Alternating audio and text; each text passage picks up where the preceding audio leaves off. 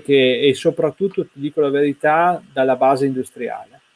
Nel senso che okay. io industriali ne conosco tanti e, e, veramente ogni volta sento questi scetticismi su, su, quello che fanno le start-up, semplicemente perché non hanno capito quello che facciamo, capito?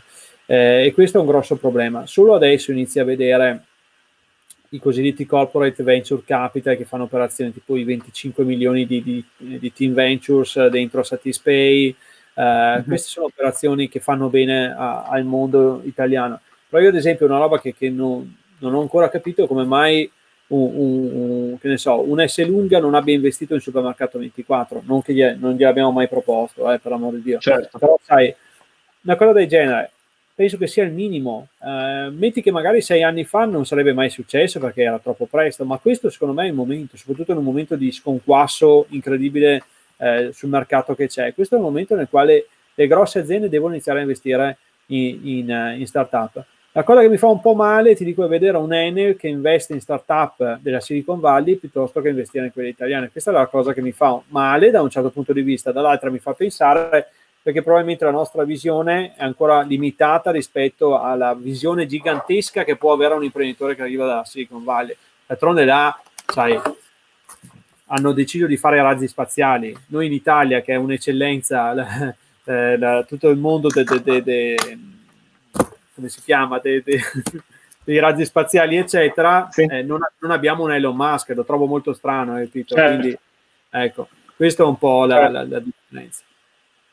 Secondo me è interessantissima questa frase del non abbiamo un Elon Musk e penso che eh, nasconda molto più un concetto molto più profondo di quello che non sembra la, eh, così sentendola in superficie. Penso che ci siano tantissimi motivi e, e penso anche che sia eh, particolarmente dovuto al fatto che non so se sia una caratteristica solo italiana, ma in generale ci viene insegnato a eh, cercare di non essere troppo ambiziosi, eh, perché probabilmente la cosa più safe da fare anche un consiglio abbastanza sensato che però ti, ti, ti blocca come, come singolo.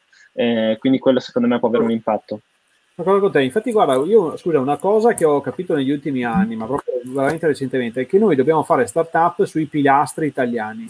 Capito? Noi dobbiamo okay. fare la moda, dobbiamo fare il food, dobbiamo fare il design, dobbiamo fare le automobili, dobbiamo fare la meccanica di precisione, dobbiamo fare queste robe qua. Non per nulla, alla fine, l'unico unicorno che abbiamo creato si chiama Ux capito? Uno uh-huh. si mhm. chiama Yux ed è moda e l'altro si chiama Chiara Ferragni ed è moda. Certo. Fatalità in cambi italiani, non è una fatalità, eh? è perché se tu vai in Silicon Valley e parli di moda e sei italiano ti ascoltano. Se vai in Silicon Valley, come è successo a me, parli di intelligenza artificiale, ti chiedono se sei laureato a Stanford, se no è meglio che stai zitto. Capito? Quindi questo è un po' il concetto. Mm-hmm. Capisco, interessante. E, eppure, nonostante si trattasse di deep tech, però sei riuscito un po' a trovare, diciamo, eh, interlocutori, no?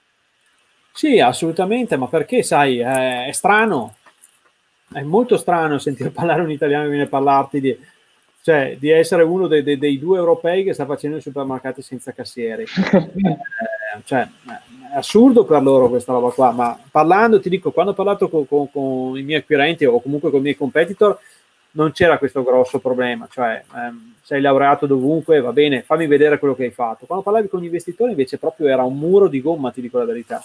Cioè, dirgli che eri italiano, che fai quella roba lì, c'è qualcosa di strano, hai capito? Per loro era strana questa roba qua, quindi era meglio non approfondire. Sai che quando fai l'investitore, tu devi cercare di fare le robe più semplici, cioè tu investi sulle cose più semplici, perché fare l'investitore è non perdere i soldi, non è farli, è, è non perderli, certo. questo è il punto. Quindi per loro era strano. Probabilmente se andavo là e gli raccontavo che volevo fare un paio di scarpe o un vestito, probabilmente mi avrebbero anche finanziato. Non so, dico una cazzata, eh? Però certo. secondo me è molto più semplice. Molto, molto interessante secondo me.